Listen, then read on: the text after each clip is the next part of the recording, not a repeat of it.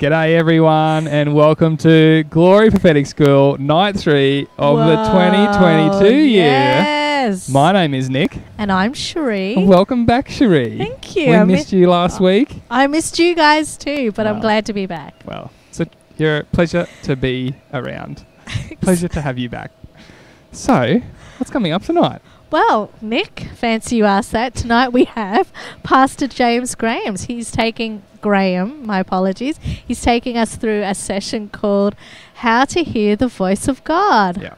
Come Can on. you tell me anything further about Pastor James? Pastor James is a personal favourite of mine. He has led, I've been in a couple of sessions with him um, at the academy and um, also at church where he's led us in uh, some really powerful, unique encounters with the Lord.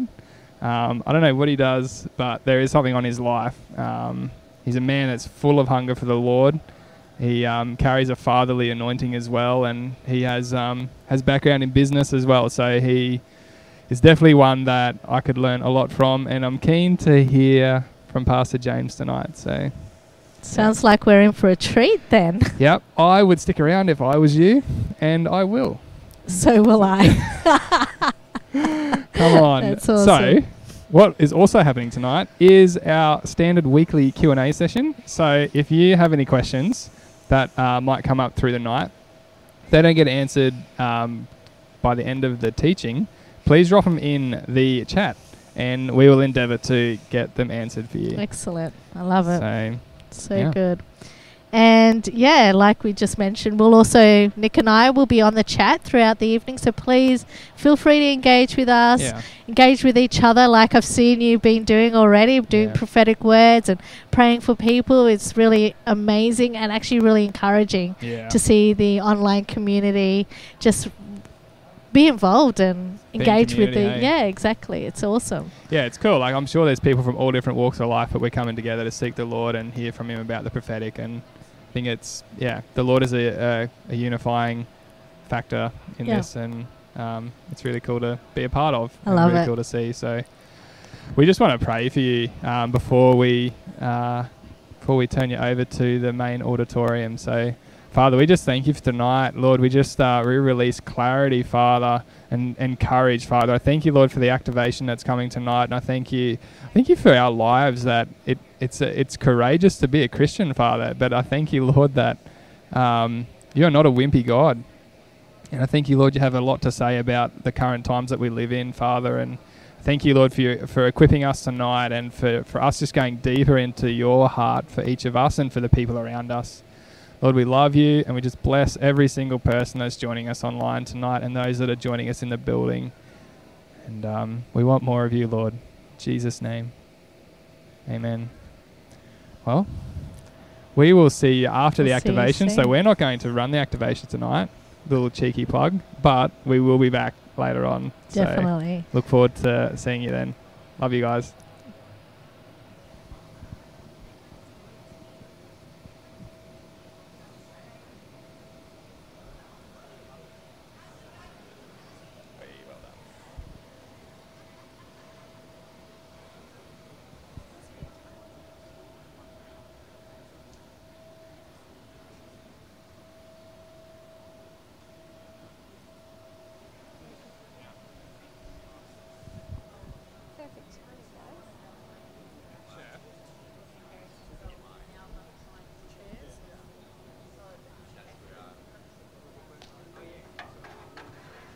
Alrighty, welcome everybody. Oh, okay.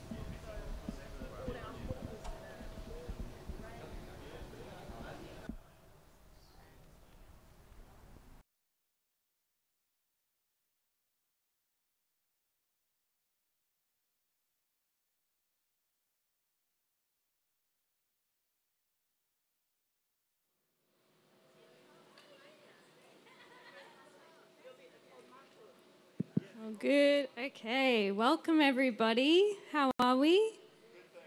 Good. Okay, so I'm just filling in for Sarah tonight. She sends her apologies, but she'll be back next week.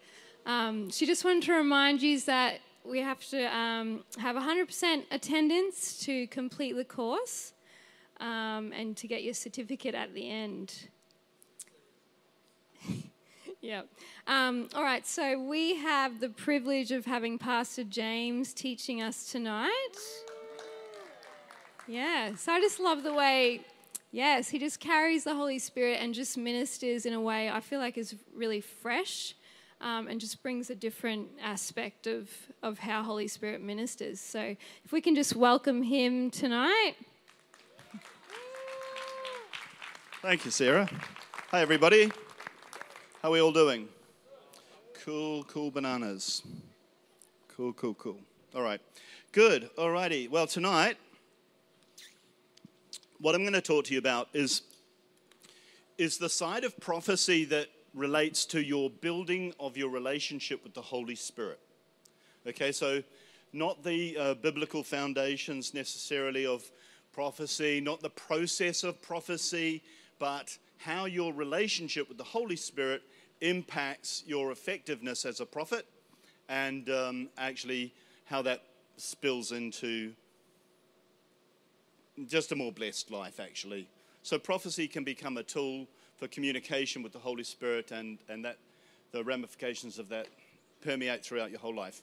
And uh, then we're going to um, practice a prophecy in a nice, safe way. And um, to do that, what I'm going to ask you to do, whether you're in the room or if you're online, um, I'm going to ask you uh, to come up with a prophecy for someone you don't really know very well, someone that you kind of would recognize their face and their name. Perhaps you know them from work, from school, from church, but you don't really, you don't have an understanding of their life. Let's say that because what I'm going to do in this exercise is I'm, I want you to uh, construct an imaginary prophecy for this person, or sorry, uh, uh, that one that you're not going to deliver, if you like. And this is just a way of practicing, taking someone's name and their face, going in front of the Lord and saying, Could you give me a prophetic word for this person? Nice and safe because you're not going to speak that word to that person, um, and yet you can really dive into it, if you like, in terms of uh, where the Holy Ghost can take you and what you can understand to be happening at the time. How does that sound? So, um, just giving you a little warning so that when we do activate this, and for people online as well, uh, you'll have someone in mind. So, just someone you don't know well enough that your understanding of their circumstance, or they need a job, I should ask the Lord for a word about their job, or, or they've got this. I don't want any of that, okay? We don't want anything relating to the person, so it's like a fresh person. And then I'll, and I'll explain why this is a really good um, habit to get into because you can practice prophecy without ever delivering prophecy. Yeah? When you're on the bus, you can look at somebody and say, Lord, if you were speaking directly to, to that dude there at the, at the back, what would you say to him? H- how would you tell him that you love him? What, what would you, how would you give him some hope? You know, he's, he's not looking at that flash right now. How would you, how would you bolster? How would, what would you say, Holy Ghost, to him? And then just listen. Oh, what else would you say? And just listen. What would that look like? Do you see what I'm saying? And then nice, safe environment. He'll get off the bus, she'll get off the bus, whoever the person is, you'll get off the bus. Hopefully, you'll never meet again. but you'll have exercised a prophetic insight, if you like, on a person in a very safe and easy way. So that's how I like to practice, or that's one of the ways I like to practice um, doing prophecies. And it's really valuable because it builds your, for want of a better term, your connectivity with the Holy Spirit. You know, if we only um, saw our relationship with the Holy Spirit the way we see our relationship with anybody else that we love in our lives. You have to communicate. You got to put in the time. You got to do some FaceTime. And by doing that, your relationship improves, right? Now, I've been married for 26 years, 27 years, and, um, and my wife doesn't really need to say very much at all sometimes. I can just tell by the sound of her footsteps what's going on in the household. And that's because we have spent so much time together. She doesn't need to say to me, You haven't folded those towels. She'll just sit there and then look at them and then I'll know, right? How do I know? I get the sense because I've done the time with her and she's the same with me. And that's what we want to build with the Holy Spirit. It's very, very possible to have such an intrinsic relationship with the Holy Spirit that the two of you are walking, dancing, talking in absolute rhythm. Yeah? Woo! So thank you, Holy Spirit, because he's. I was saying on the way in, I was saying how excited I was to be working with him tonight, um, and uh, yeah, I always get excited when I'm working with the Holy Spirit. Is that you, Bonnie? Hello, Bonnie. I didn't know you were coming. It's my friend Bonnie. Okay, so let's pray, yeah? Let's just close our eyes for five seconds. Holy Spirit, I just thank you for being in this place. I thank you that you're going to um, speak words of life through me, that you're going to cause revelation, joy, and knowledge in this place, that you're going to touch people wherever they are, whether they're online or in this room.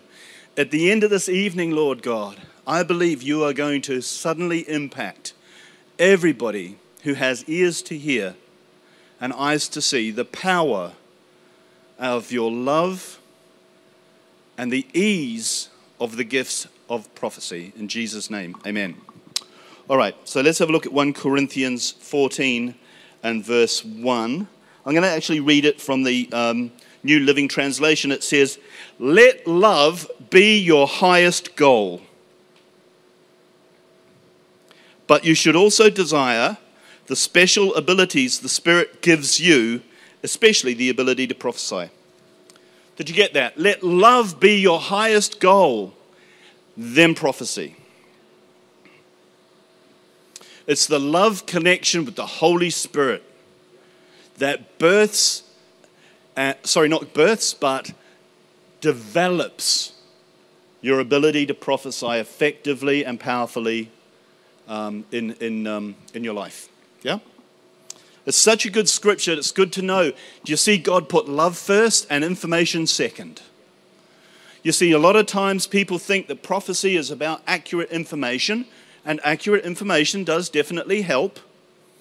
But the key to real prophecy is transferring the love of God for, from you, from Him, through you, and to the person you are speaking to. It doesn't matter if you are absolutely accurate if the person feels terrible after you've given a prophetic word. That's completely contrary to what the love of God is about, right? So um, sometimes prophecy is a transfer of love, first and foremost, with a little touch of information so that the person knows, yeah, that was God but they should feel that it's God. You know? They should feel it. The meeting place is the heart. In prophecy, you go into the heart of the Father, you interpret what you hear through your heart, you use your head a little bit, but it's the heart that transfers the love of God. And that's why, behold, love is your greatest goal. All right, so, you then and the Holy Ghost are responsible for your prophetic gifting or the development thereof. It's like a little project. It's like so many times in the Bible, the Lord says to someone, Do this. But don't worry, I'm going to be with you all the way. Noah and the ark is a good example. But there's lots and lots of examples. And learning to prophesy is exactly the same. He says, Do this, because it says, you know, above all else, I pray that you would prophesy, yeah, in the scripture. So he's saying, do it, but he's also saying, don't worry, I'm with you the whole way. Because this is a relationship building mechanism. The gifts are not the gifts in them, their own right, they don't sit in a vacuum, they are about you and God. Yeah?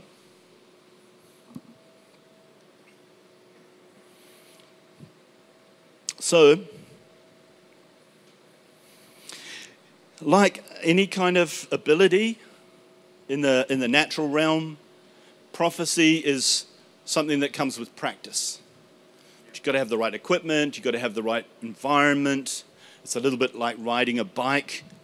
You don't want to learn to ride a bike on a busy motorway, right? That's the wrong environment. You learn to ride a bike at a park or something like that, you know. These sorts of environments, in the physical sense, are good places to learn prophecy. But the other good place, the other good environment to learn prophecy is in here. You can learn to prophesy in these words. As you read scripture, say, oh, that's a prophecy right there. I just saw that. That's a prophecy. That's a word of knowledge there. You can learn looking at the way that Jesus does it, looking at the way that Paul does things when he prophesies. It's in the book. Yeah? And of course, when you're reading the book, you are reading Jesus. Alrighty. Those people that have not seen me um, speak before, I am unusual. I make no bones about it. I'm an unusual person. I'm often affected by the Holy Spirit when I'm speaking, and um, you should not be surprised by that if you've ever seen me speak before. Uh, but I just try and get out of the way and let him do what he wants to do because I find that that is my authentic way, and I believe in authenticity. So, motorway, not a good environment. Okay, so I, I want to talk, I, like, I'm an analogy guy. I'm, a, I'm an analogy guy, right? I, I love analogies. So, if we're riding a bike, one of our training wheels is intimacy with the Holy Ghost, intimacy with God. That's one of our wheels that keeps our balance. You will have good balance in your prophecy if you maintain a good relationship with God an intimate relationship. What do I mean by intimate? You share your thoughts with Him and you listen for His. You, you express yourself honestly, openly, vulnerably, and you receive from Him what He has for you, which is inevitably love and a solution. More often than not, when you speak to the Holy Ghost, He gives you love and a solution. In my case, sometimes He laughs and says, Oh, James, come on. What are you talking about? He does laugh at me, but I laugh at him, and that's it's good. It's how we work together. Um, and um, so far, it's going well. Yeah, so intimacy. So you get what I'm talking about, that, right? So your day to day life should be about. Do you, do you know um, when I drove in today, I, don't, I didn't put anything on my passenger seat in my car because that's where I say, Holy Ghost, sit there. And then I feel like he's in the car. Have you ever been in the car with someone you know and you're just chattering away and you're driving away. They could turn green and disappear. You wouldn't know. You just keep talking, right? Because you are so familiar with them being there. You can have that with God. You can have that with the Spirit of the living God. He is sitting right next to you. He will stop you from speeding too. Say, A, that says 60. Um, so, you know, like, um, take the opportunity to bring him into your life as much as you can. That intimacy will flow into any ministry form that you might pursue. That is as important for worship, for prophecy, for preaching, for, for day-to-day life in, in the world. It's really important. And it's easy because you don't say, hey, Holy Ghost, would you mind sitting in the seat there? He says, I'm sorry, I'm busy dealing with the Ukraine right now. He is there for us. Isn't that incredible? It's absolutely mind blowing that He's got all the stuff that He's dealing with and sorting out, but He has time for you and I. It's mind blowing. And He'll sit in my little car on the way in here, and I'll say to Him, oh, I'm so excited about tonight. Are you excited about tonight? He'll say, Yeah, I'm excited about tonight. What are we going to do? Oh, just you wait and see what we're going to do. I'm going to do so many cool things. You know? I don't always speak to him like that. Sometimes I have to say to him, Lord, I, am lost. I, I don't know what to do. You know, I, I'm not talking about a trivial relationship. When, when I get hurt, he's the one I go to. And, I, and I'm vulnerable. I, I, I display what's going on for me, just as I would with my wife. Okay, so you got intimacy as one of your training wheels. And then the second training wheel is obedience.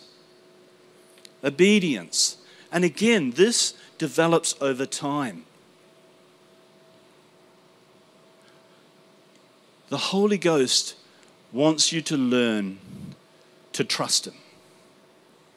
And as you trust Him, you display that trust by acting on what He says.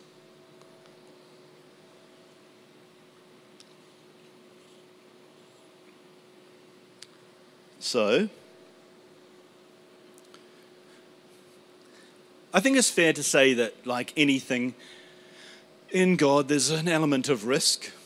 When you open your mouth, when you go to speak to someone, when you say, hey, you know, I, I have a prophetic word for you. I have a word from God for you. I'd like to just pray for you, and I, I feel like God's trying to say something to you. However, you frame it, there's always an element of risk, right? But most things in God are achieved by faith, and faith without risk is not faith. So,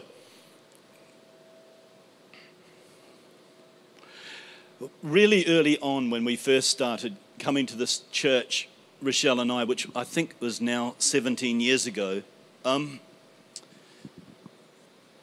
uh, I hadn't done a lot of prophecy before, uh, but Pastor Catherine started getting me prophesying, and uh, I was very nervous and very unsure about what I was doing, except I did know that if every, anything that comes out of my mouth has to line up with what's in here. I knew that much. You know, I kind of figured if I'm hearing from God, it shouldn't contradict this. Yeah? Anyway, so I, I'm sitting, we were in a little church in Springwood, little building, sitting at the front, getting really anxious. And, uh, and, and uh, I, I, I got this word, I got this wonderful word about family reconciliation. And it was a really good word. And, and I thought, oh, this is good. Who's it for? And the Holy Ghost went quiet on me. I was like, who, who is this word for? And then Pastor Catherine's like, James, would you like to come up? And I'm like, hurry up, hurry up, hurry up. Come on. pray in tongues for a little bit. anyway, the Lord says to me, Look for the avocado. That's what he said. Look for the avocado. I'm like, What? And so I'm standing there and I'm starting to shake. And there's this lovely woman, and she has a brown, um, it was cold, skivvy thingy on, and then a kind of a, a olivey yellow uh, cardigan, and then a dark blacky green um, shawl. And of course, I didn't say to her, hey, avocado. you know, we can't prophesy like that, or you could, but you'd only last a minute. Um, but I knew, as soon as I saw her, I knew that's what he meant. And so I, I said to her, Ma'am, I've got a prophetic word for you.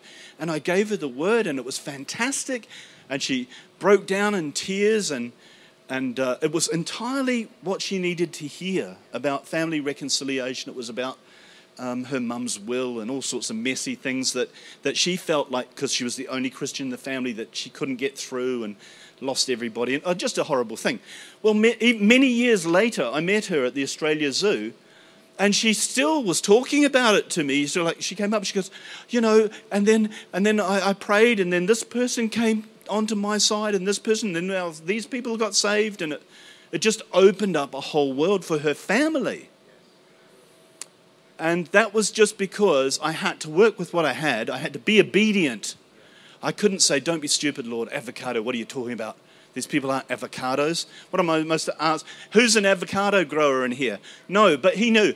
But are you guys avocado growers? Oh, well, there you go. No wonder you were laughing right from the beginning. You guys got it really early when I said about the brown skivvy. You knew where I was going. That's the first time that's ever happened. But do you see, do you see that? What happened there, he gave me information, but he said to me, what he was doing was, James, do you trust me? Will you open up your mouth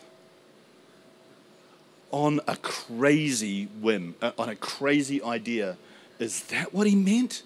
That that woman is dressed like an avocado?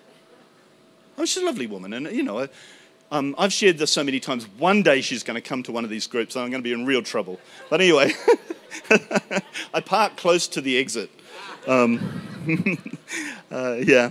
So, so there is an element of risk, but obedience is about obedience is about what doing, acting first and asking second. So the Holy Ghost will say something, it will come out of my mouth. What I've learnt to do, though, is use my head about how I express what's coming out of my mouth. Because remember, what is it that I'm trying to reflect? The love of God.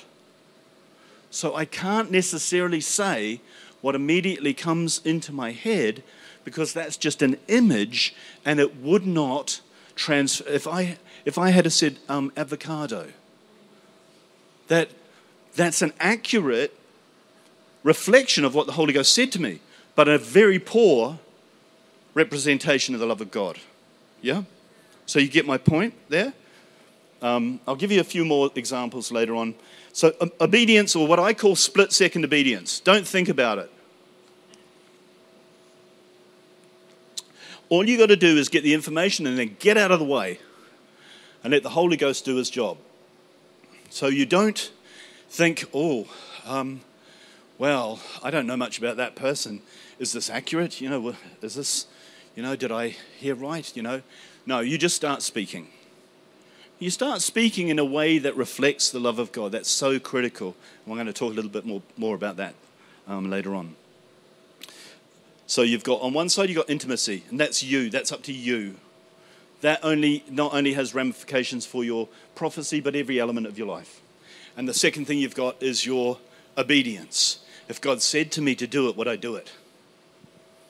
Having said that, if you fail to do something that the Holy Ghost asks you to do, don't sweat.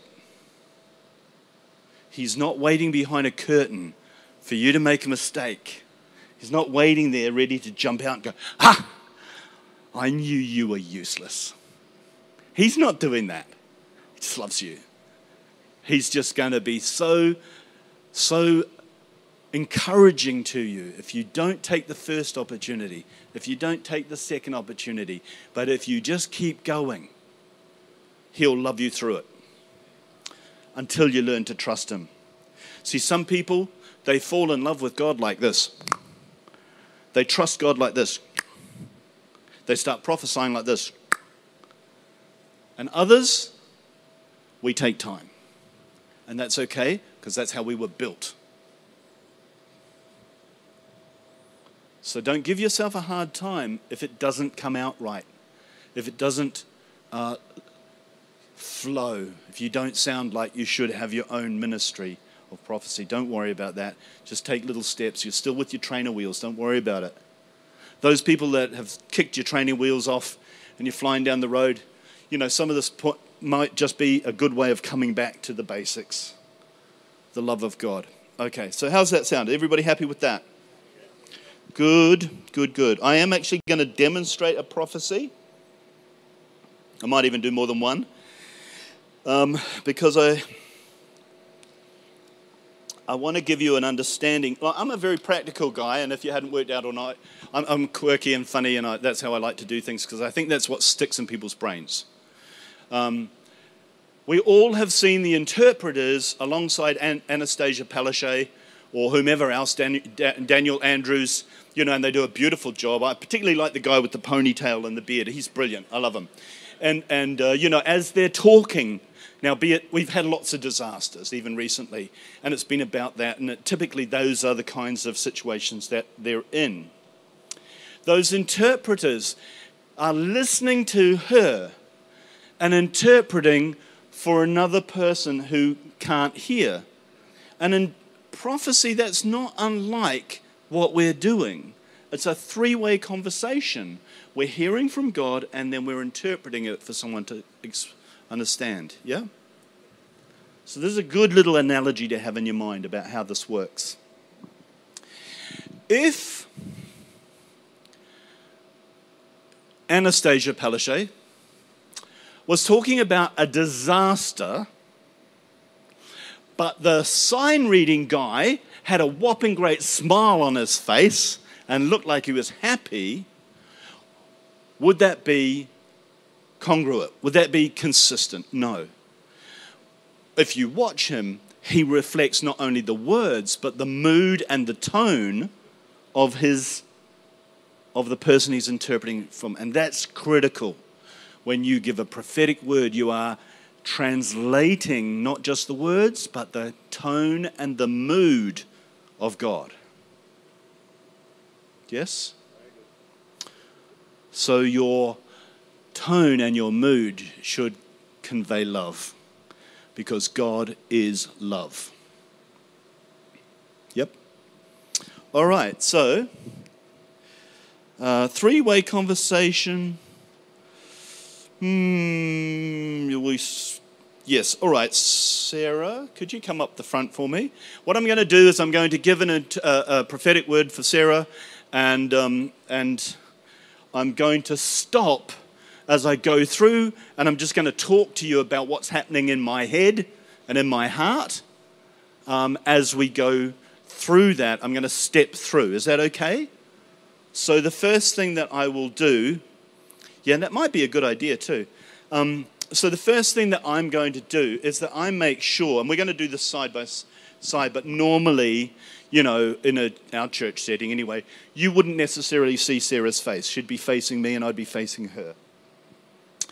I make sure that I make eye contact with her very early on because, excuse me, because I am wanting to start feeling the love of God on her behalf.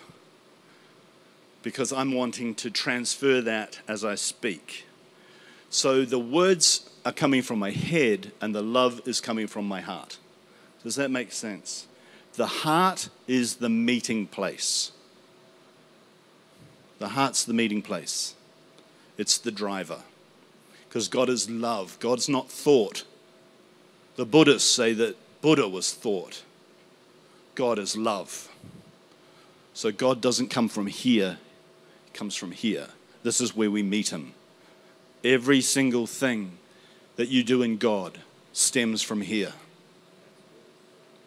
So, my first part of my prophetic word was that I saw the river of Brisbane. Okay, so there you go.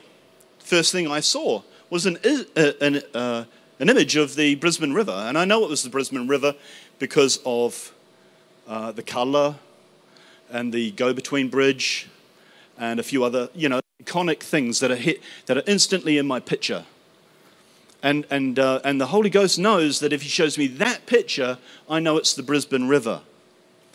I don't live way up the river, so there's no point Him showing me a different part of the river that I've never been to because I won't recognize it. So, automatically and immediately, the imagery that God shows me is personal to me. You understand? There would be no point Him showing me something that I could not understand. When you prophesy over people, you will get a simple object sometimes. The important thing is to say to yourself, What does that mean to me? What does that look like to me? Not what does it look like to Sarah. Doesn't matter what it means to Sarah because, because I'm actually interpreting this. Do you see what I'm saying? So I was in the military for many years. Sometimes the Holy Ghost shows me symbols that I know what they mean. They wouldn't mean anything to you, but I know that what they mean. For example, there is a yellow flag with a black dot. And in um, in semaphore language, or not semaphore, but uh, flag language, that is I, India.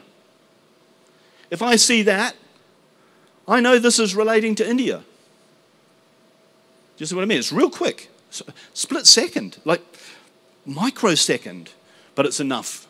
And I know what that means. And I go, yep, got it. Do you see what I mean? So that, that imagery is important and, and special to me. It may not mean anything. There would be no point me say, saying to her, you know, I see the Brisbane River and the go between bridge. I know that the critical part of this is the Brisbane River. And, I, and so I'm seeing a number of footbridges from the north to the south that have had gates closed on them. And you've wanted to, to go across, but the gates have been closed. And you know there's a promise.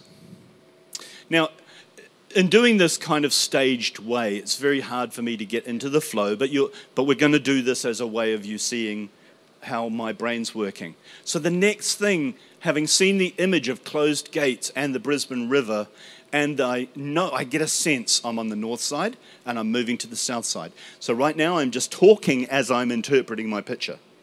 But now, let's just say I get to a point now where I don't know what to say next. And I will say, well, what does that mean? And then he'll tell me. It, it means that, that, you know, there have been some uh, things that Sarah's wanted to embark on, but the timing hasn't been right or the circumstance hasn't been right. Maybe the, the river is just too strong right now to, for her to cover. Now, he might say that to me, and then I've now got to interpret that, and I'll, i might say it something like this. Um, so, opportunities, you've been able to see them from a distance, like you've got that keen eye, but the timing's not always been right for you. And, and so, but what I hear, I can hear, it's not, it's not the creaking sound of gates. I, I hear the gates flying back and hitting you know, they're flying back so suddenly. And it reminds me of that scripture. Okay, so did you see what I did then? So I, I take my closed gates and I've said to the Lord, what does this mean? And He's opened the gates. Oh, so now I'm starting to get a picture of what He's saying. And then He gives me a scripture. You know, the doors that, that, that the Lord will open a door that no man can shut. So I, um, I, I say to her, you know, like, but there are doors that are going to open that no man can shut. The Lord has opened them, and it's been for a specific purpose and a specific time. Okay, so do you see how I've bridged that? I'm interpreting. Yeah? Now, I know that she knows that there's something special on the other side. It may have, of course, nothing to do with Brisbane, nothing to do with the river, but there's a very high chance that Sarah knows exactly what I'm talking about. So then, I might say, um, the bounty on the other side is actually far greater than you ever expected. And while it might have been difficult to hold back and wait, and sometimes maybe even frustrating that you tried to get through doors and they just kept closing or weren't open for you, but the reality is that the bounty on the other side was being stored up for you, just for you. And the Lord's saying, now it's your. So, do you see where I'm going? So, my problem is I find it hard to stop so, but what, at one point I would have said to God, okay, what's next? What's next? What's next? What's next? Could you imagine if Anna, uh, uh, Anna Palaszczuk just stopped talking? The interpreter's going to stop. And he's, eventually he's going to look at her and go, what now? Yeah? And that's what you do with God. But it becomes fluid. It, it, it becomes like a, a, a fluid thing. Um, yeah. And so, so then, then when, when I see um, you reaching the other side, and actually it's like you've been lifted by God. So there's very little effort involved. Whereas before you had to push through or tried to push through, this will be so effortless for you. I see you literally being picked up and placed on the bank. There's going to be, the, this is what the Lord is also saying to me right now. He's saying no cost. So now I say, you know, it feels like there'll be absolutely no cost to you you know, whereas before it might have been like out of reach financially or whatever it is, but there'll be no cost to you. Do you see how I'm going? Yeah. And then um, uh, and, and the other thing is, okay, that you have bare feet. In this image, I see you having bare feet, and I believe there's a purity and a holiness associated with this. It's like you have been not only set aside, but there's been an element of who you identify as in the Lord that, ha- that is more suitable to the place you're going. Okay? How does that feel? Do you feel actually, how, how do you feel actually? Seen and known. Yeah. Seen and known. Yeah, that's awesome. Thanks, Sarah. Wonderful. So, do you see how it goes? Now, it's a three way conversation, and it's not difficult to do. We do it all the time, actually. Anyone that has kids knows about three way conversations.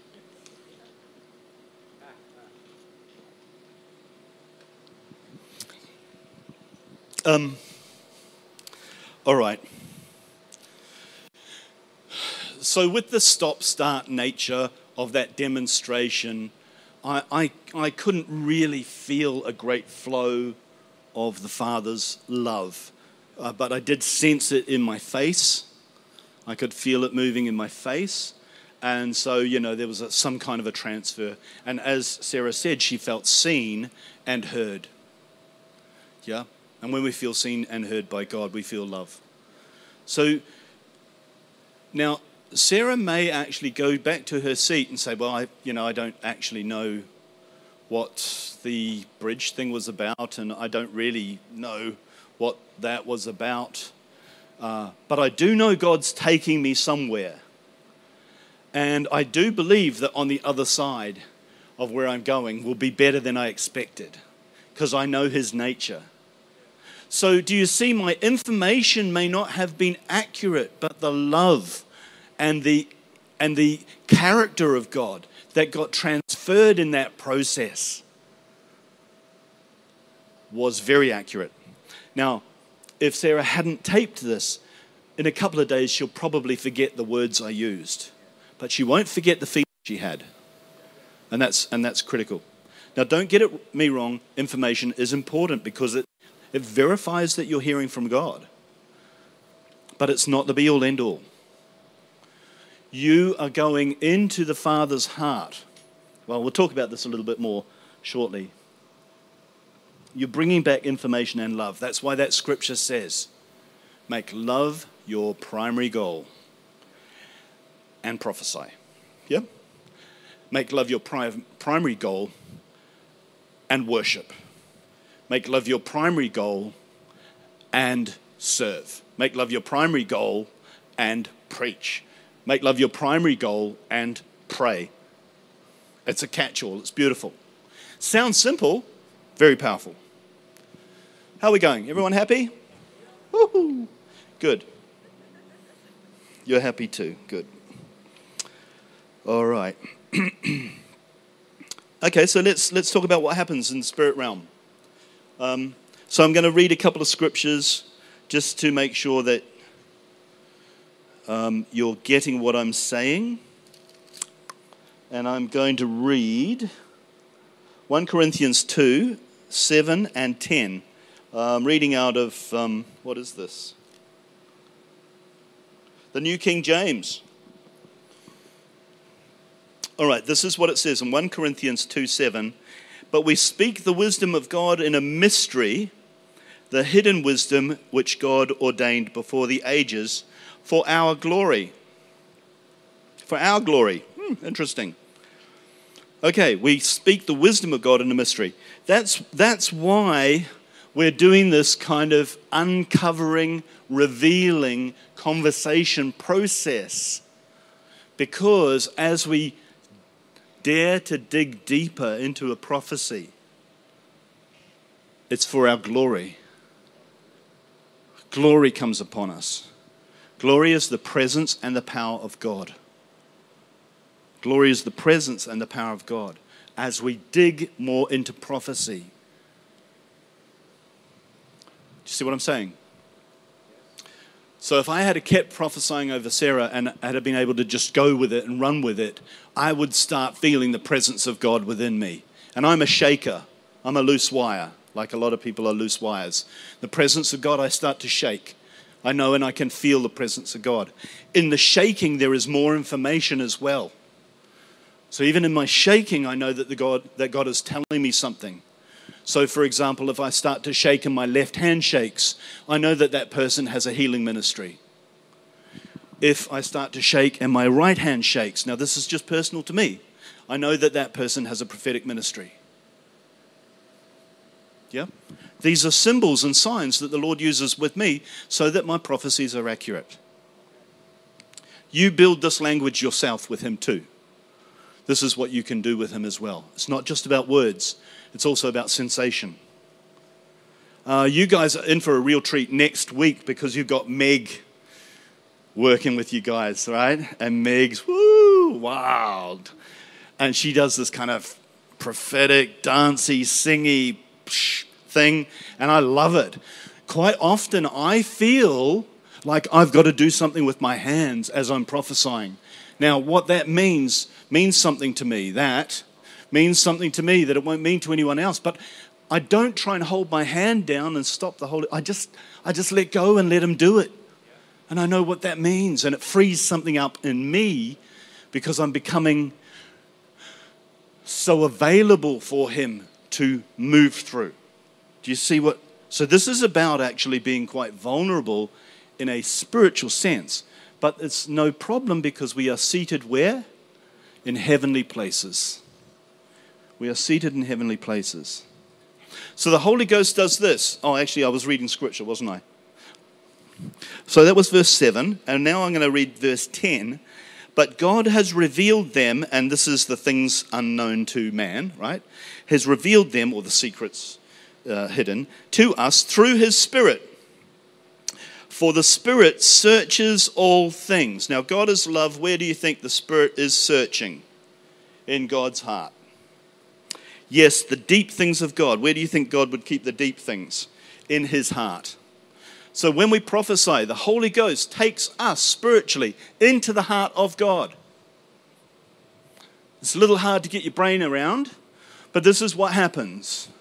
You're already seated in heavenly places, you're already in the right spot, you're in the right vicinity, but you step out and you say, Lord, I'd like to have a prophetic word for Patrick. He takes me into his heart and gives me what he wants Patrick to know right now. And I come out with two things I come out with information and I come out with love. That's what I come out with, out of the heart of God. And then when I speak to Patrick, I am giving him information, but I am trying to download as much of that love as I can. Do you see? That's how it works. So that's where you go. The more you trust the Holy Spirit, the deeper you'll go. I will tell you another thing you cannot prophesy on something that you don't believe yourself.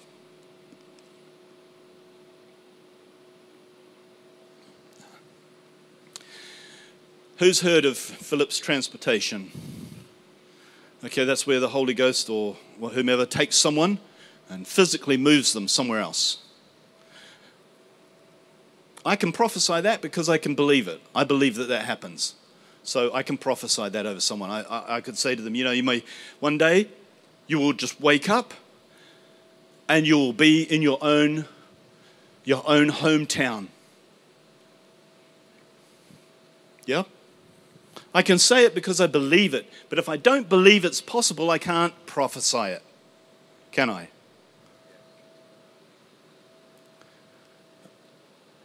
So, the more you know about the working of the Holy Spirit and what He does through reading Scripture, hold on a minute, how did you do that? How did you do that? Can you explain that to me? Oh, okay. Well, I believe that. And then if that instance or that example is something the Lord wants that person to know, you will very fluidly be able to express it. But if you don't believe that you can preach the gospel to a seagull, then you can't say, Patrick, I see you at the beach, seagulls all around you, and you're sharing the word of God, just like Francis of Assisi did. Now, if you don't believe that's possible, then you cannot prophesy it. Do you get what I'm saying? The more you know of how God does things. The more you'll be able to interpret, the better you'll be able to be effective. Oh, I nearly went to take a drink from that. that would have been a miracle. All right. So, we're doing well, I think. We speak the mysteries of wisdom of God in a mystery. So, it's kind of interesting, isn't it? Because it's, it's, the, it's the glory of the Lord to hide a matter, and it's the glory of kings to, un, uh, to unveil it. There's glory involved. For those that don't really have a good grounding in glory, glory is basically the presence and the power of God on you, on earth. And it's like sticking your finger into a light socket. All right. So, um, I think I've talked a little bit about, yeah, so I've covered about symbolism and sensation. I have a symbolic language with the Holy Ghost. It, it circumvents a lot of palaver, but that's taken me years. Well, actually, it's taken him years to work, get through my skull, and uh, also um, sensation as well. Sometimes I sense some sensations. That is how I see the angelic realm as well. I don't generally see them, I feel them. That's just me personally, okay? and we won't get into all that stuff. But, but excuse me, suffice it to say, it's not just about words. Be aware. If I was sitting on the couch, which I occasionally do, and my wife walked up behind me and put her hand on my shoulder, I would probably know what that means. If I was only looking for words, I would fail to understand what just happened. Yeah? So be aware of what it feels like as you're prophesying. Yeah? You start to build this whole body language, a whole body language, a whole being language. For it's no longer I that live, but Christ who lives in me. Jesus knew exactly what to do he only did what the Father showed him to do. How? He felt it all. In Him, we live and move and have our being. You work on your prophecy, you work on your intimacy with Christ, you work on your uh, transformation from glory to glory. Does that make sense? That's cool. Do you see how this would apply to just about anything in God apart from other than prophecy?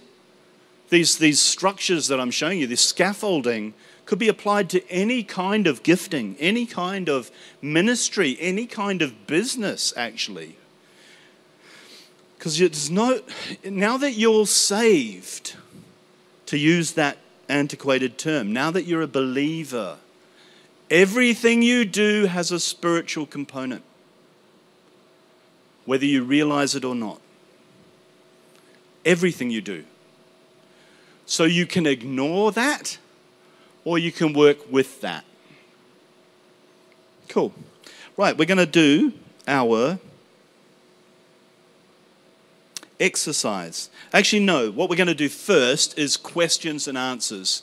We're going to do a bit of questioning so hopefully you've got some questions that have come out of the last couple of weeks, and I will endeavour to answer some questions. And um, Sarah's going to run around with the mic, and there will be also questions coming from online. Possibly, if you're online and watching and you have a question, please feel free to answer it.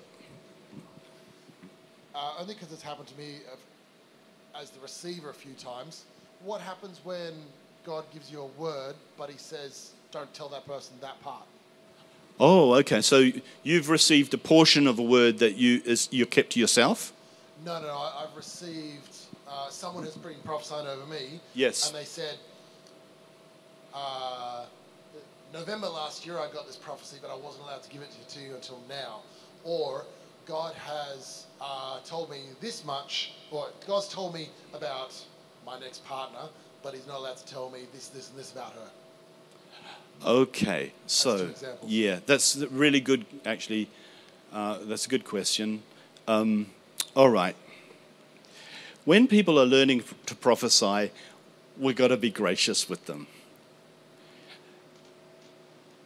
You would never just start a prophecy saying, "I can tell you some, but not all." Does that sound like God? No. So, God bless that person, but their delivery was wrong you didn't need to know that they knew about that in November. In fact, you're probably thinking, I probably could have known, I, I should have known that in November. It would have made my life a lot easier. A lot of stuff I've been worrying about that I wouldn't have worried about. So, why did they do that? It's likely that they got the word in November and never felt confident enough until now to give it to you. But now they're covering their tracks by saying, God said I shouldn't say this word. Yeah, so I would, uh, I would, I would say rubbish to that one. I would say the content is probably right, but some part of that was used to cover their hesitancy with sharing the word for you in terms of the November part. Okay, um, and the second thing is I can tell you a little bit about this, but I can't tell you another thing about that. Again, that is just someone attempting to prophesy who has half the picture and does not want to look like they don't know how to get the rest of the picture, so they say, God didn't show me the rest of the picture, God's hiding it from you.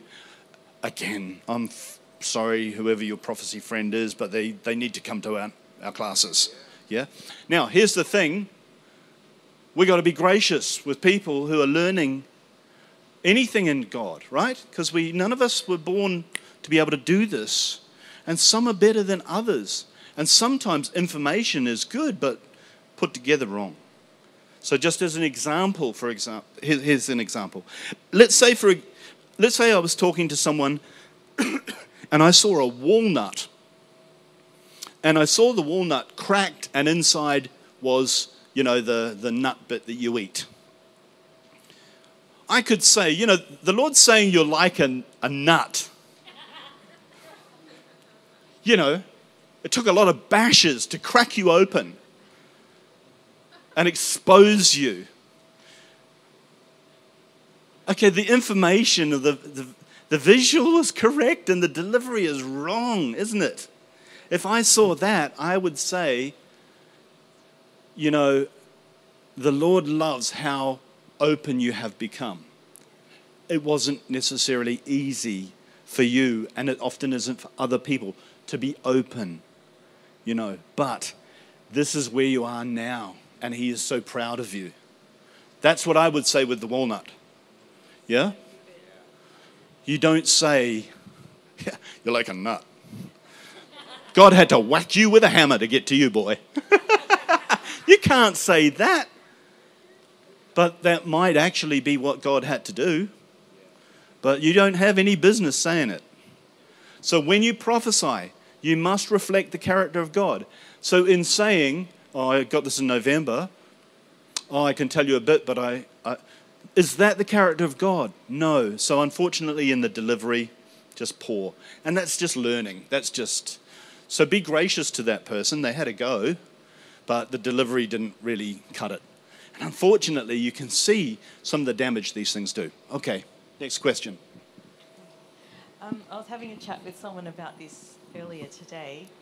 Um, I feel like I'm just sort of, I've got my L plates on in this space, and um, I don't know if it's that I'm just really quick to say the bit that I initially hear, um, but I seem to. I was wondering if you might have some um, additional sort of hints or suggestions around moving beyond the initial bit of the word. So what happens for me is I deliver the word and then like if it's if there's a small group and others are then putting words in, then I feel like, oh, there's some there's more. Like I get the interpretation a bit later and I hmm. want to add a PS afterwards. after- Yeah. Okay. So, so what you're saying is you get a bit and you speak the bit, but then there's a big gap of time before you actually know what that bit was about. before the next um, sort of before yes and also the next part is sort of opened up so Right. the full understanding of that and then the next like there's more as well. There's additional information. So when you get that image, do you say to God, "Wh- wh- what does that mean? no. Okay, well, there's your tip. So um, it's it's you know he's not saying what you don't you don't get what that is. You know, like I've shown you a green box. You don't get that. What's wrong with you? You know, you work it out for yourself. I've got other things to do. He's not like that. If you say to him, Lord, I, I can see a green box, what does it mean? I want to help this person. What, what does it mean? And then you just, you just, what does the green box mean? Do you know what I mean? Like just, and then open your mouth, okay? And you can say something like this, um, using my silly example. Uh, the Lord's showing me a green box, and what I think that means is, and in the time that I've said that sentence, I am saying, okay, we're up, buddy, we're up. What are we saying next? Yeah? What does green mean to you, actually, if we were talking about it? Let's just say, what, what, what if I said to you green box? Um, maybe, um, well, I instantly went to nature. Nature, me too, yeah? And what about box? Um, um, containment. Containment, yeah. So I might have a step into something like the Lord's shown me a green box, and can I sense that you're a person who really loves being in nature, but your time schedule and the things that you are involved in, you know, you've kind of been a bit hemmed in. But what I see for you going forward, yeah? So here's an important thing. Sometimes you are giving a word of knowledge where they are right now, as I just did there. But you must move beyond. There's no point saying you're like a hard walnut that needs to be cracked all the time. God wants to. That might be today, but it's not tomorrow. There's no hope involved in saying to someone, um, you're stuck in a green box and you'll always be stuck in a green box, to use my example. Do you know what I mean? So I'm always looking for the move forward. So this is something that I also do. And again, this is just a movement mechanism for me. When I see something, does that help answer your question? When I see something and I feel myself a little bit stuck, I step a little bit forward. That's telling me, come on, what's the forward thing? Yeah, we can't just stick with the green box. Can't stick with the walnut. What does this mean? This person's looking at me, Lord. Everyone in the church is looking at me right now. What does it mean? What I'm going forward. Do you understand what I mean? I'm even, do you know what I'm doing? Sometimes I'll go far as to take a risk of being imbalanced. I'm saying, come on, get me, Lord, quickly. I'm going to fall over, Lord. I'm going to fall. If you don't save me, I'm going to fall. Trust. I'm forcing him. Like Wigglesworth said, if the Holy Ghost doesn't turn up, I'm going to force him to. Yeah. Next question. Any questions on that? Yes. Nick's got a question. So I use my body. And you will definitely see this demonstrated with Meg next week. I have three questions. Oh my. Mariana asks, How do you move in prophecy when manifesting strongly? Oh, um, so I just um, I just have to go for it. Yeah, um, I just have to go for it. So I'm like this and da, da, da, da, and fall over backwards. And uh, I actually knocked. Didn't I knock Pastor Catherine's tea over last week or something like that? It was on a, uh, you know, a few years back. I used to get thrown into the musical instruments and all sorts of things. So um, I have learnt. That's actually a good um, story, in fact. So I, I, I get heavily impacted by the presence of God, and I love it. I love it because it cements me. I know I'm in the right place. I used to get thrown off the stage and thrown around the things and all sorts of things. And anything, anybody that's seen me minister, sometimes I get thrown down the line.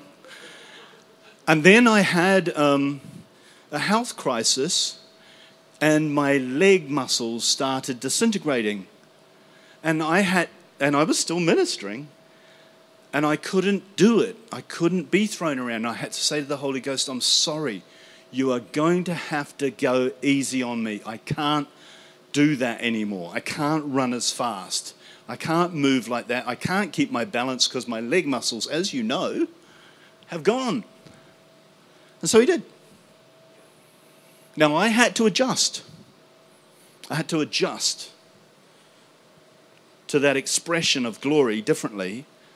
And then we've built back up again, and my legs are fine. So, um, yes, when you're manifesting, you just have to go for it. Stacey Campbell, if anyone knows Stacey Campbell, she does this as she's prophesying.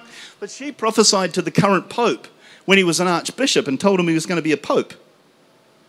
That's how accurate she was. As soon as he became pope, you know, he rang her and said, You better come to the Vatican because you were right.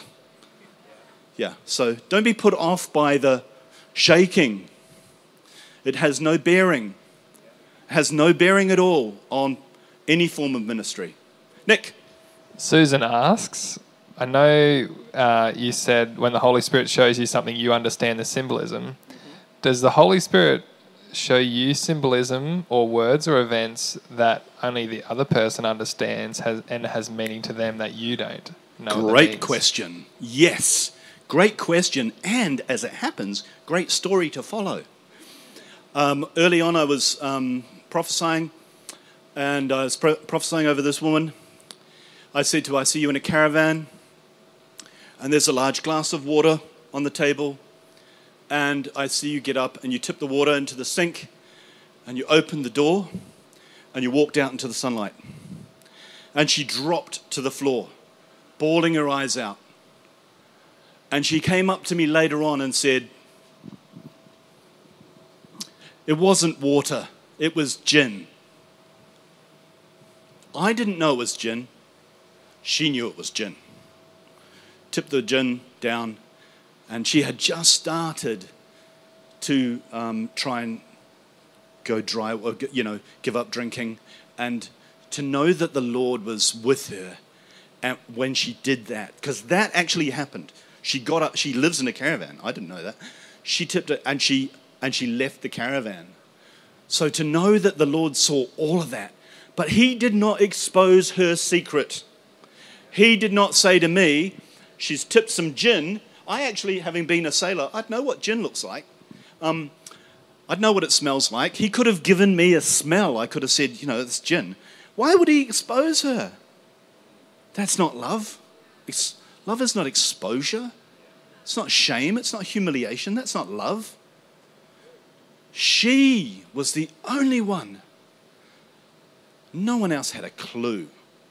And she came and talked to me afterwards just to clarify, you know. Do you understand what I'm saying? Sometimes the symbolism is for them, not for us, but more often than not when we're translating. Yeah. Next question, Nick. Sean refers to the Kenneth Hagin study materials and it uh, talks about uh, an inner still small voice and the inner inward witness. Do you know what the difference is? I haven't read much of Kenneth Hagin. Um, I know that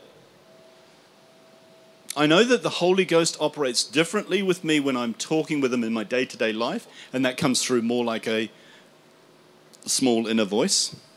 But when I'm prophesying, he's on a megaphone. Uh, so, what was the second one? The small inner voice, and what was the second one, Nick? The inward witness. The inward witness. Now, that sounds to me more like a stirring here that says, James, you're going too fast, slow down. That sounds like a, uh, an, an, witness to me. It's witnessing something that I'm doing that is not keeping in keeping with the character of a son of God. Sometimes I have to be reminded that is not how the son of God or a son of God operates. That would be the inner witness to me. I hope that clarifies it. All good? Any other questions? Yes. We've got another one there too. I hope this is relevant, but I find sometimes when I'm speaking a word over someone or praying over them, the things that I'm saying become quite disjointed. Yep. Um, yeah, would you be able to speak some wisdom into that? Yeah, sometimes they are disjointed because God's saying more than one thing. Uh, sometimes that is the case. Um, it really is about Like, for example, I might, I might um, get an image of a pot plant and I might speak to that, and then I might get some, something completely different and I have to speak to that. I just go with what the Holy Ghost gives me. I don't try and make them join up. There's no point in doing that. That person might know how to join them up, but I don't, and clearly I don't need to. Otherwise, there might be some action. So, for example, uh, there's been times where I've, if I take this example, uh, see a pot plant and it's in a corner, and I might see a door, and the pot plant's moved from the corner to the open door. Ah, now I've got two distinct objects that are interacting. Now I can interpret them as one thing. But before they interacted, I could only really interpret them as two separate things. Do you understand? I can't join the dots if the dots aren't there. I see that, you know, in a, in a way, uh, you've been, um, you, you've found that you have to be um, away at, at the back, you know, kind of. Life hasn't been necessarily very easy for you, and you've, you've needed something behind you to protect you. But the Lord is saying, Would you trust me and walk towards the open door? Would you trust me? i am opening doors for you and I've got your back. And, and you can trust me. You can take the step. I'll be with you all the way. So, do you see? The symbols weren't related, but when they interacted, they became related. Does that answer your question? Okay, thanks. Uh, my question was relating to when you're talking about practicing prophecy and see the guy on the bus that's looking a bit down. Like, would you just, even though you might not give it to him, but go away and pray it for him? Absolutely, I would. If I really, if I was emotionally invested, if if something happened to me while I was practicing, then I definitely would. I wouldn't necessarily go away. I'd just practice. I'd just pray right there and then. Um, but yeah, Remember that anywhere you are, just look for someone. Lord, if you were right in front of them and they were opening, open to hearing from you, what would you say? Um, where are they going with their life, Lord? What, what, what are your aspirations for them, Lord? Where would you like to see them going? Yep? Okay. You can ask those kinds of questions. You don't, you don't need to stand there and just go, okay, what next? you, you, you can, you can um, there's another question in the back there. You can, you can get in there. It's a conversation. It's not a slideshow presentation, okay? You're not looking at a PowerPoint presentation and trying to understand what's being shown. There's a conversation going on here. If you don't understand it, say, Lord, I don't understand that. Can you show it to me another way? I don't really get that. What's going Oh, oh yeah, oh, I see. Oh, right. Okay. Yeah, right. I get it now. And look, don't be afraid to do that. There are times in when I prophesy and I might I might not necessarily stumble, but I'll I'll halt it. I'll stop and I'll go, "Oh." And then a piece of the puzzle will come in and I'll go, "Actually, you know what? Now I realize what the Lord's showing me." So I'm I'm showing the person what's going on for me because we're in this thing together. I'm not just blurting something out and moving on to the next person like I'm serving somebody at Coles. So, if you're praying for someone and the Lord shows you something, like um, let's say they're struggling with something, is it I've heard people say, you know, prophesy the opposite, or or do you do you address it, or what is it just a matter of listening to wisdom and going, God, what do you, what, why are you showing me this, and how do I, what do I do with this, God? This is awkward. Okay, yeah, that's a good point. So you you um, you won't often get this happen, but you occasionally see things, and the Lord just says, "I'm showing you that for clarification, not for not for announcement," and that happens in the instance, for example, when you're praying for someone and you, you do occasionally touch something, and you go, okay, this person's an abuse victim. You are not going to say, I see that you're an abuse victim. You are going to shelve that. You're going to park it. You're going to carry on with your prophecy. You're going to, you're going to if it comes back to you, you say, what, what am I going to do? But it will not often come back. It's just for your awareness to be sensitive with your wording and your touch. So if you're a male and you're prophesying, and the Lord shows you something that has inappropriate written on it, you take a step back. You give the person space. And the Lord's showing you that so that you'll be sensitive to them. Does that make sense to you all? You certainly don't rush in there trying to look for a solution, but some people do. But that's not what prophecy is about. What I would do in that instance is, again, if that stuck in my heart, I would be praying for that person for the week.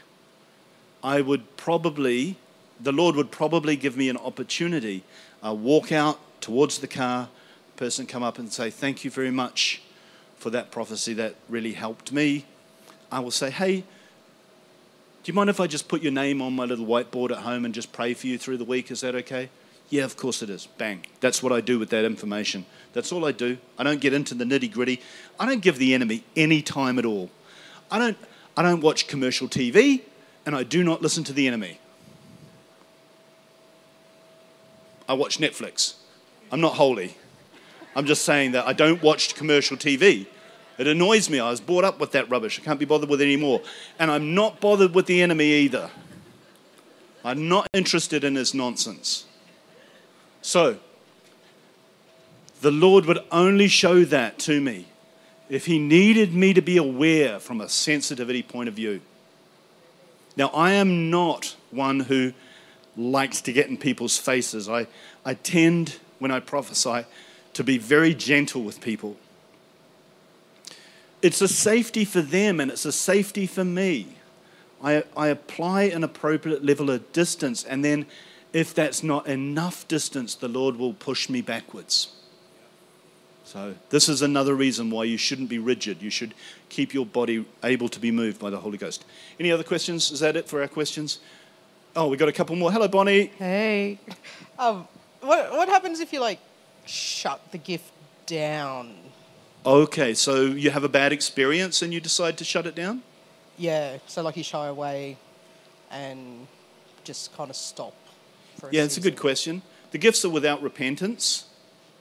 But you do have the, you, you decide whether you're going to prophesy over people.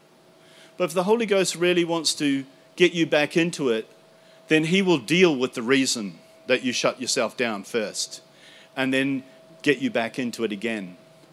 A good example is our good friend Clark Taylor. Everybody's heard of Clark Taylor. And someone, uh, most of you, or some of you, will be aware that he had a very big, thriving church and he had an affair. And he gave up everything. And he was selling some products at flea markets and Sleeman Center or something like this. But people keep coming up and asking him for prophetic words. But as far as he was concerned, he'd fallen. He didn't deserve to represent God, he didn't deserve to operate in the gifts. So he started selling pot plants or whatever, at the Sleeman Center flea market. But the gift didn't leave him because the gift is a person and the person is the Holy Ghost. So you can try and shut him down and he will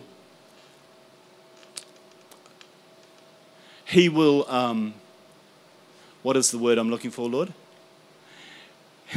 he will put up with that for a little while. and then he'll say, hey, okay, now let's deal with some of that. Let's deal with why you did that. Because we were working really well together. And what happened there? And, and is it your fault what happened? Are you just taking on the blame yourself? And are you, are you, because um, I'd really like to go back to work with you. Does that answer your question? Cool. There was one more question. Yeah. Um, would we be going through all the um, sort of like um, prophesying over countries and lands and all that kind of epic stuff. You know, like like with that, is that going to be in this kind of uh, In this thing? course, Yeah. um, you know, that's the very question that the Holy Ghost told me that I was going to hear tonight, which was really good. So you were hearing from God. Yes, I got a So lot to I was- say. So, um, and, and the simple answer is everything that's applicable to a person is applicable to a nation. Yeah. This is how I do it with nations. The Lord will give me a nation on my heart, and I will say, Well, Lord, if you could rig up a whole load of big speakers all over that nation, maybe put a few in parliament, maybe put a few in the streets, maybe put a few in the churches, what would you say to those groups of people? Yeah. So, not long ago, I gave a prophetic word. I wrote a prophetic word out for Cuba. yeah. Um, and I have that. I know I'm going to get an opportunity to go there. And the Lord said, when you go there, you give the word. Yeah. Um, so that's cool. I don't need to get it to someone. I do know someone that goes to Cuba. I could give it to them, but that's not the way the Lord wants to do it. He wants to do it through me. So that's cool. Um, and it's a great word too. It's about revival. It's amazing. Yeah. And you, can- anyone that knows anything about Cuba knows it's ripe for revival. My goodness. Anyway, so but a nation, a person, a business does not matter. You speak to the dry bones. Yeah. Yeah. And would you like um, just in your own room or your own place? Because sometimes when you go in, you don't know who to tell. You know. Oh, in Like- terms of nations.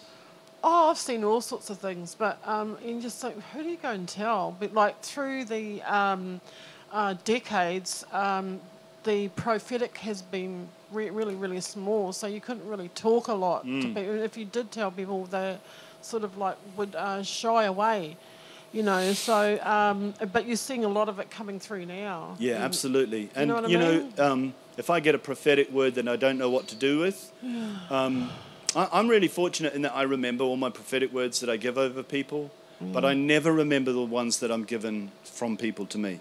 Yeah. So I always record them and I write them down absolutely verbatim in my journal. If the person prophesying stutters, I put in stutter. If they say a word and then they change the word to something else, I put that in too.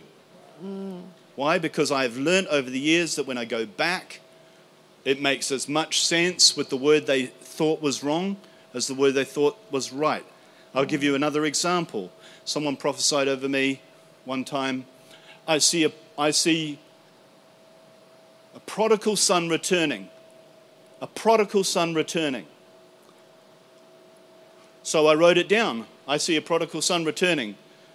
Prodigal son returning. How many prodigal sons is that? Well, in my book it's two, and I have two. It's not one because he said the same thing twice. It's two. I will work with that. We war with our prophetic words. So both of them have been prophesied back. Yeah, not one. This is why it's very important to write it down exactly as it comes out of the person's mouth, mm. including stutters. I had a prophetic word years ago, and I thought it was a wonderful word.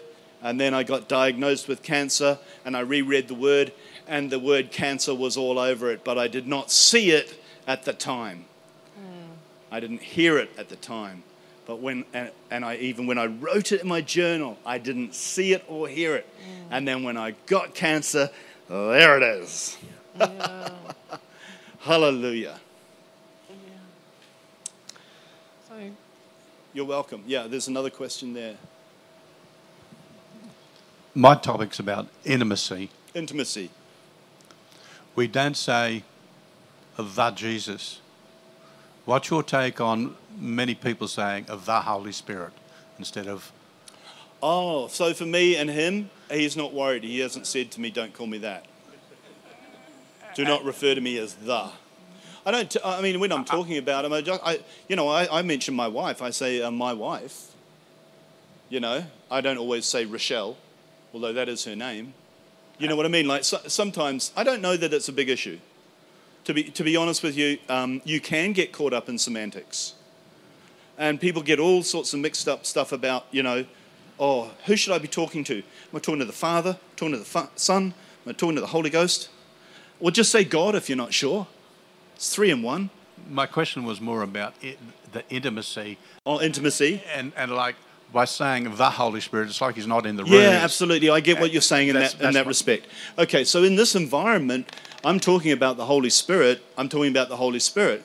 But when I am in my car or in my prayer room or whatever, and I'm not saying, um, could I speak to the Holy Spirit, please?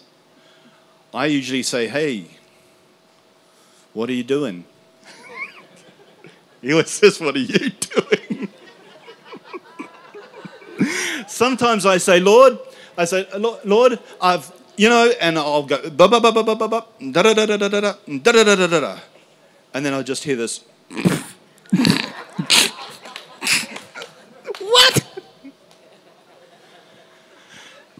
And that is my level of intimacy. But I can't, um, I can't um, describe that every time I mention the Holy Ghost. I'm not always, you know, in, in this teaching mode. I think if I was talking in a, in a setting like this, I would refer to him as the Holy Ghost. Um, in a, in, a fairly, in a fairly straightforward way, you know, so that everyone was on board and didn't think I was a complete kook. But you don't say that Jesus. No, I don't say that. Je- we don't say the Jesus. We we, Yeah. well, we do say Christ, the Anointed One. And, and that's sort of in the third person Yeah. in context. But um, I see the word the. It does distance. Does Definitely dis- creates a distance. Yeah. Yeah. I, I um, yeah, I'd be really annoyed if um, the Holy Ghost referred to me as the prophet James Graham every time he spoke to me. I would find that quite a, uh, an affront. Uh, so I guess it just depends on the circumstance. It, I think it is fair to say that the terminology that people use, I am watching the clock, Sarah, the terminology people use does sometimes reflect the level of intimacy that they have with God. And that is, you know, as you talk to people, you do see, sense that. Remember the first time I heard someone say, Ah, Papa. I'll say, What? what are you talking about? But they had a level of intimacy with the Father God that they felt comfortable saying, Papa. I was like, Well, Father God, I'm going to call you Father God. I hope that's all right. But then now I call him Da. It's taken me years to get there, but that's what I call him. It's taken years. So, you know, again, grace applied to your fellow Christian. Someone isn't where you are, and you are not where someone else is. All right, we have just a few minutes, and so I want to do this because I want to show you how easy it is to prophesy over people and not give the prophetic word. It takes the pressure off you, but it builds the communication system. Yeah? You can do this anytime you like. This is also a good thing to do, you know, for distant relatives and people like that, you know, just like, oh, Lord, if you could talk to Auntie May, what would you say? You'd say Peter Pan is Spider Man, right?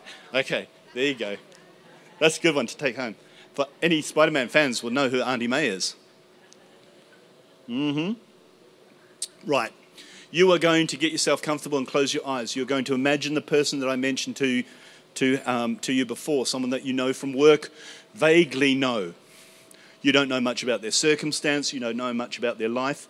But if you saw them in the street, you'd know that they're someone you know, either from work or church or, or, or um, school or wherever. And it's a very simple thing. I'm just going to ask you to say, Lord, show me one thing you'd like to say to that person.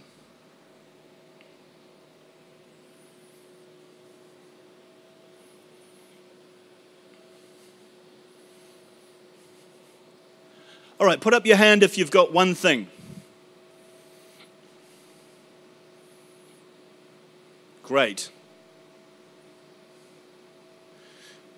Put your hand down, put your hand up if you've got nothing at all. That's good too. It doesn't matter if you've got nothing. You are knocking on the door. Yep. Keep knocking on the door. Don't worry about it. Okay, now ask for a second thing. What else would you say, Lord? If they were right in front of you, Lord, and they were listening to you, what, what, what would you show them? Actually, how do you see them, Lord? What do you think about them? Do they have real courage? Have they managed to survive adversity? Have they, have they had to go through a lot of storms in their lives? All right, when you've got something, just put your hand up. Good, good, great. All right, now, here's my next question. What would you say to give this person hope, Lord? How would you give them hope? What would you say to them to give them hope? And when you've got something, just put your hand up. Lovely. You got the idea. How easy was that? Now, some of you got it, some of you got bits of it, some of you didn't get anything. That's okay too. You got a feeling. Yeah, that's still, you know. Did you ask the Lord, what's that feeling mean? That's okay. That's the next step. Um, you got a feeling, but you don't know what it means. So, like, oh, okay, what does that mean? Well, you might actually find, you know, you you get home, put on a cup of tea. Oh, that's what that feeling is. I remember now. I know now. I recognize what you're saying. These things don't always come straight away. This is a language we're building up here, an intimate language between you and God. The beauty is that you were made for that language. All right, so who got three things? Like an image, oh, look, this is awesome. An image or something like that, and something that they'd been through, and something that would give them hope. So you've done it. That's it. That's prophecy. Hey, you know what? I was talking to the Lord about you yesterday. That's a great way of opening up, by the way. That's a great way of opening a person up. You know, I was talking to the Lord about you yesterday, and you know what he said? He, he, he showed me this beautiful flower.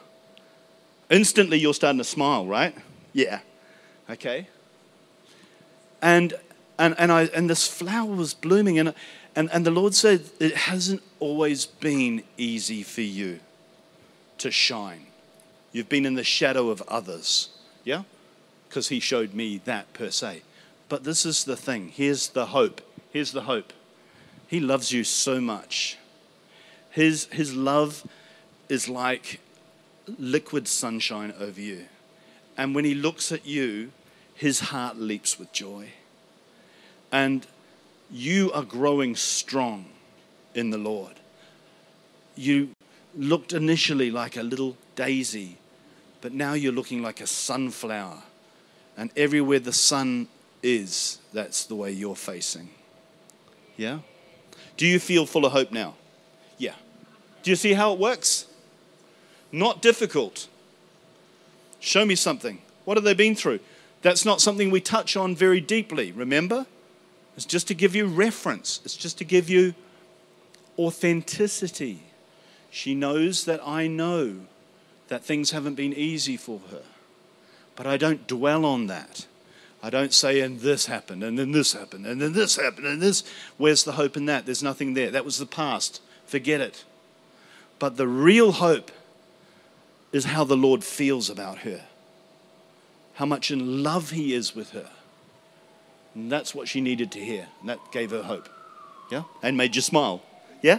So, okay, we have one minute, which is uh, a chance to do one more. Oh, you have a question? Oh, I'll do a question then.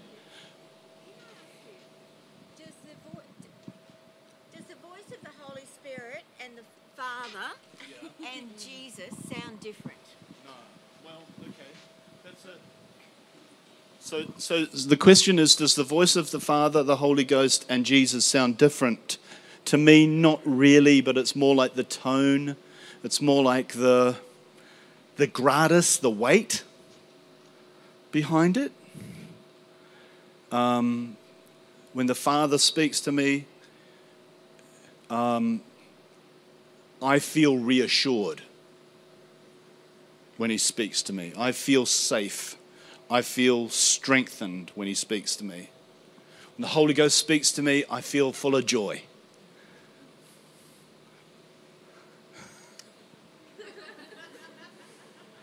When Jesus speaks to me, I don't know. I, I kind of, I've never made the distinction. But it's all my voice. God speaks to you in your voice. There are times when you have, where people have an experience where God is external, rocks up, speaks loud, but that's not the run of the mill work at this point in time. Who knows where the revival will take us? Uh, would you say that it's important to make the distinction? Between them, yeah. No, I, I don't think so. I don't think there's any point in making the distinction because the distinction you make between the Father, the Son, and the Holy Ghost may not be the distinction that the person that you're prophesying over makes.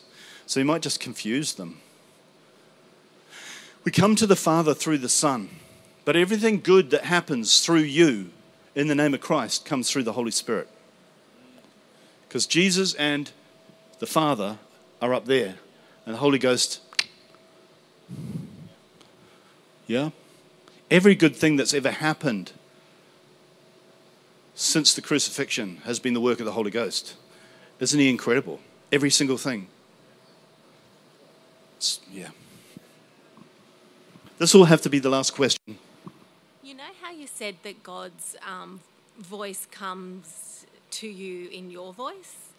How do you differentiate between whether you know that that is his voice or is it your thoughts? Your So your question is is it me or is it God? All right, I'm so glad someone asked that question. Okay, is it me or is it God?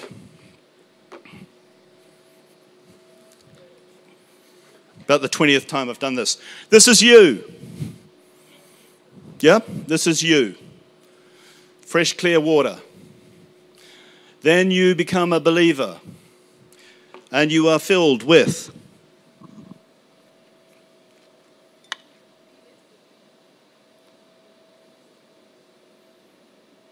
the Holy Ghost, the Spirito Santo, the Spirit of the living God. Is this still you? Is it God? There's your answer. If I pour this out, if I pour this out, is it you? Is it God? There. So the answer is it you or is it God? The answer is yes. Okay? There's no longer I that live, but Christ who lives in me. Christ in me, the hope of glory. Remember this, people. Remember this blue bottle. This will help you. Remember the blue bottle. I learnt this from a guy called Murray Duker, ministered in a church in Burpengary, and he was a, an incredibly gifted prophet. And he showed us this, and this has stayed in my mind. This helped me so much. I got over the question Is it me? Is it God? The answer is yes. All right, thanks very much, everybody. That's our time.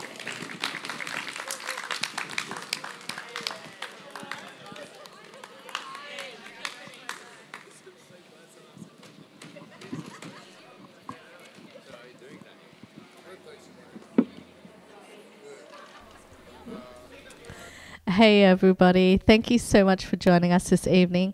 Um, next week, we have the amazing Meg Williamson with us, taking us through a session entitled Hearing God's Voice.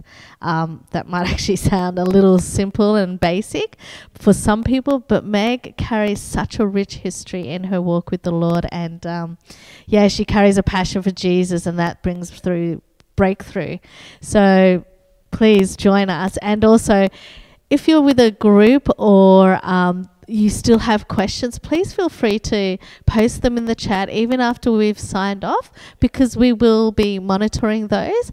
And if we obviously have time, we'll want to raise that with the team, but also we will let the um, Sarah know those questions and someone will be in touch to answer as best as possible for you guys. So. I think the cool thing about Meg next week is that you just don't know what's going to happen. so be prepared for anything. Um, yeah, she's a firecracker as well. It's, she um, she has a love of the Lord, and um, I don't know. I just get around her, and I just feel stretched, and always receive more of the Lord. Um, so yeah, next week's going to be a good one as well. Um, thanks everyone for joining us tonight as well. Deborah and Leonie and Lisa and Sean and Susan and me mate Patrick from uh, the Sunday services. It's always a pleasure to be online with you all and. Um, yeah, just we just want you to know that you're significant and that we see you, that you're seen by the Lord as well, and that you're loved by a Father who's absolutely smitten by you. So, um, want you to know you're an important part of our community, and um, we just bless you as you go, Lord. We just thank you, Lord, for the week ahead, and thank you, Lord, for opportunities to practice sharing your love for each other and for the people around us, Father. I thank you, Lord, that we will grow in our love for you and for the people around us more and more. We love you, Lord, and uh, we thank you for who you are and that we can rely on you, Lord. And we can call on you any day, any time of the day or night. In Jesus' name. Bless you guys. We'll see you next week, eh?